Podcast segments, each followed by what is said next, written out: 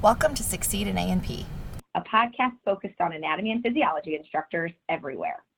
Our goal is to continue building a community to share ideas and best practices in the A&P course and help our students succeed.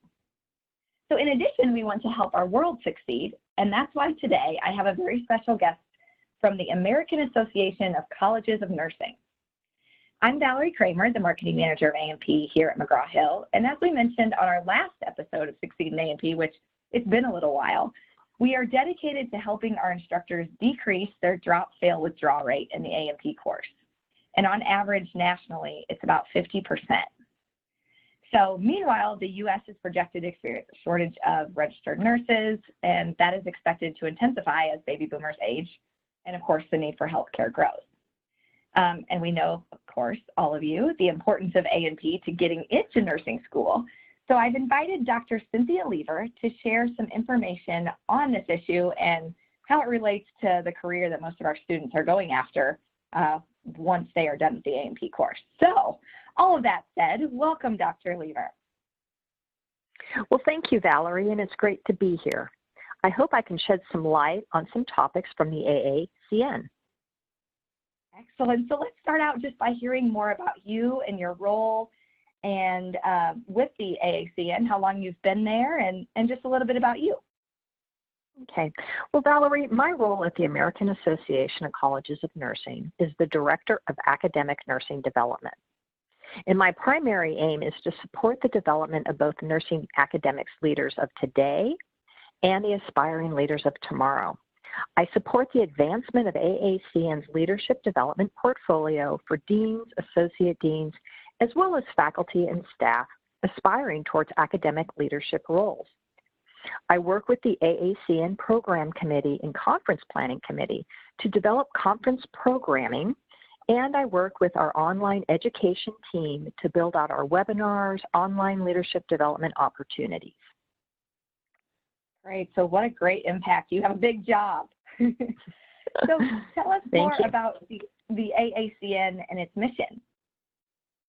Well, the American Association of Colleges of Nursing is the national voice for academic nursing who represents the nation's member nursing schools with baccalaureate and higher degree programs.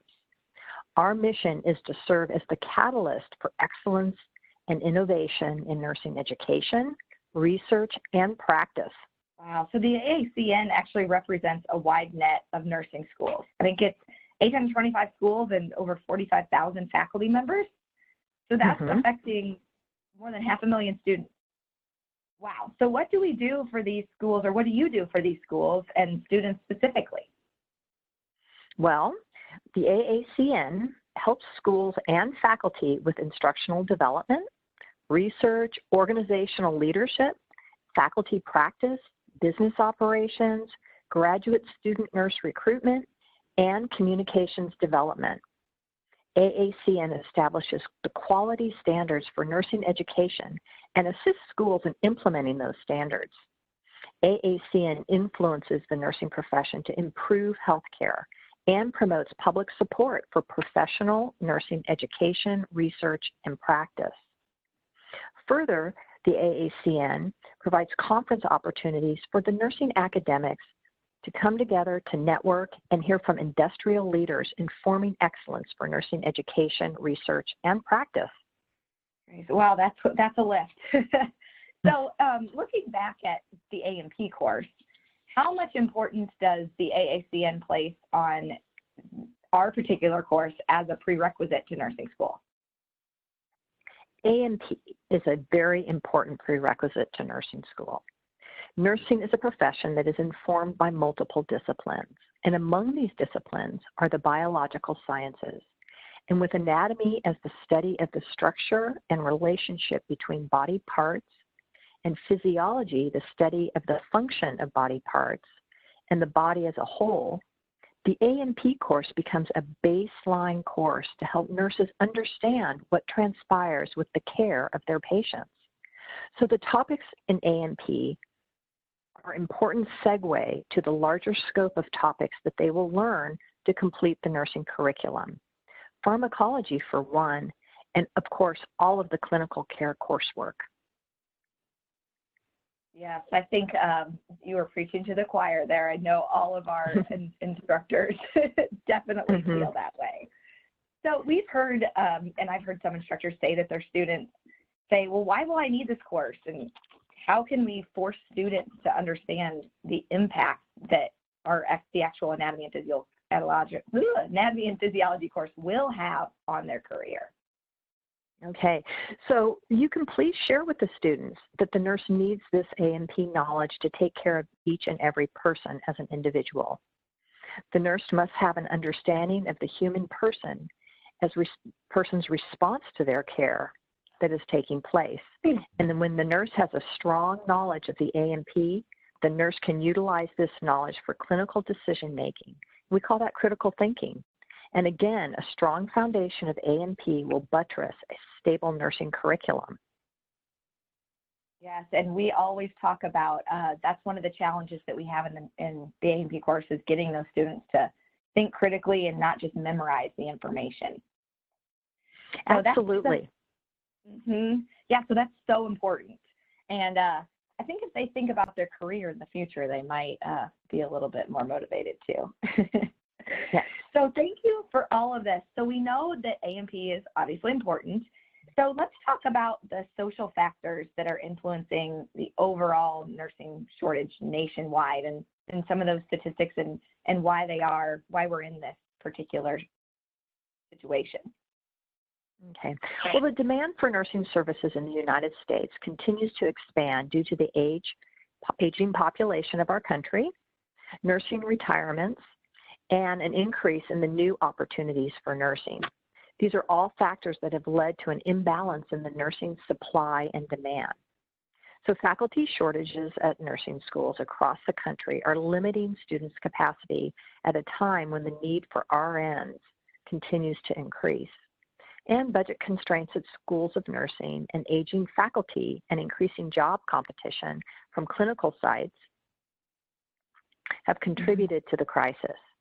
So efforts to address the current and projected nursing shortage must focus on addressing nurse faculty shortage as a priority. So uh, for our students going into nursing, this is actually somewhat good news. This is a great opportunity for them to have job openings right after school, right after graduation. Correct, correct. and actually there have been been has never been a better time to become a nurse. Salaries are going up and working conditions are improving in an effort to appeal to new students and retain working RNs in the profession. Nurses are gaining more independence on the job, which enables them to use the full capacity of their education and experience. Job security is also extremely high, given the fact that the projected supply of RNs will not come close to meeting the demand. The media spotlight on nursing shortage has also helped to showcase the many roles available within the profession. There's a great demand for nurses to provide direct care, both in the acute care environment and the community environment. But nurses are also needed as researchers, healthcare administrators, policy analysts, and nurse executives. The baccalaureate prepared nurse enjoys the greatest chance for career advancement as well as the opportunity to move into upper level roles requiring a master's degree or a doctoral degree. Nice. Oh, I love that you said it now is the best time to be a nurse. There's never been a better time. So Yes. students out there, this is this is fantastic. So because of that, because there are so many short, there's a shortage of nurses and administrations of of schools are really pushing for this lower DFW and a higher graduation rate. But as instructors, we know it's important to do this without making the course too easy or easier.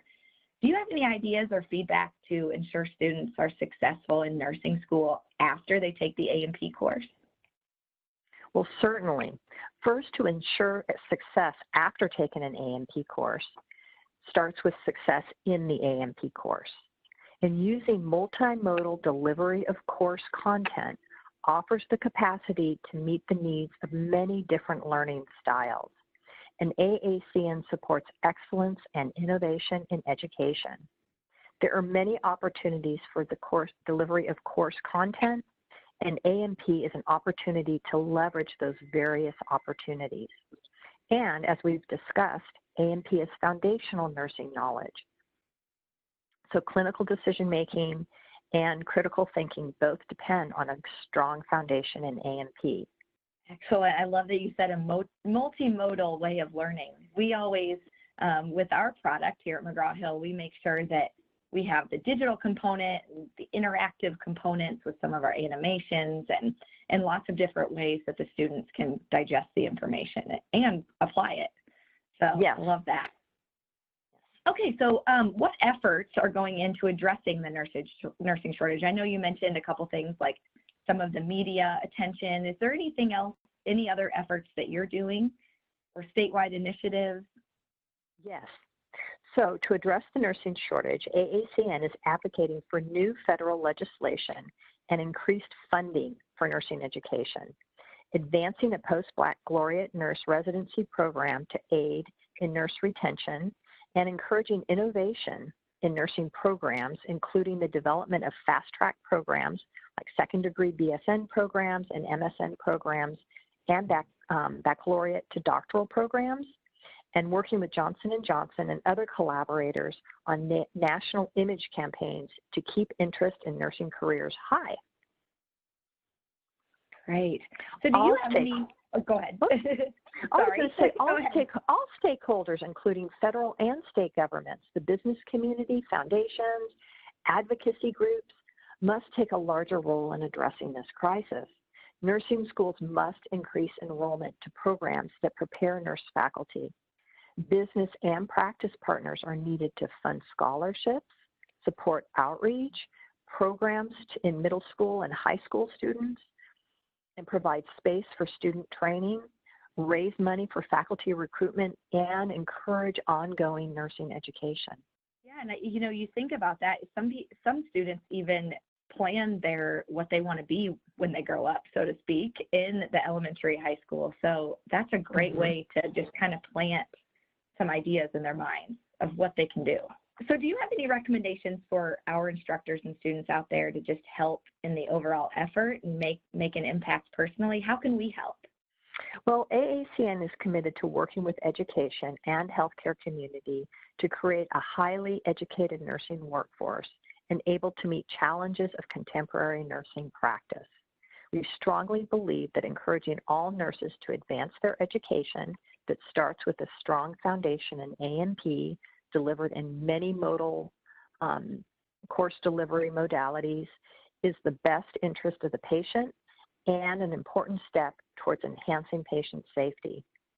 To help address the faculty shortage, which will in turn help address the overall nursing shortage, we encourage academic nurse leaders to identify and mentor bright nursing students to encourage them to pursue academic and leadership roles.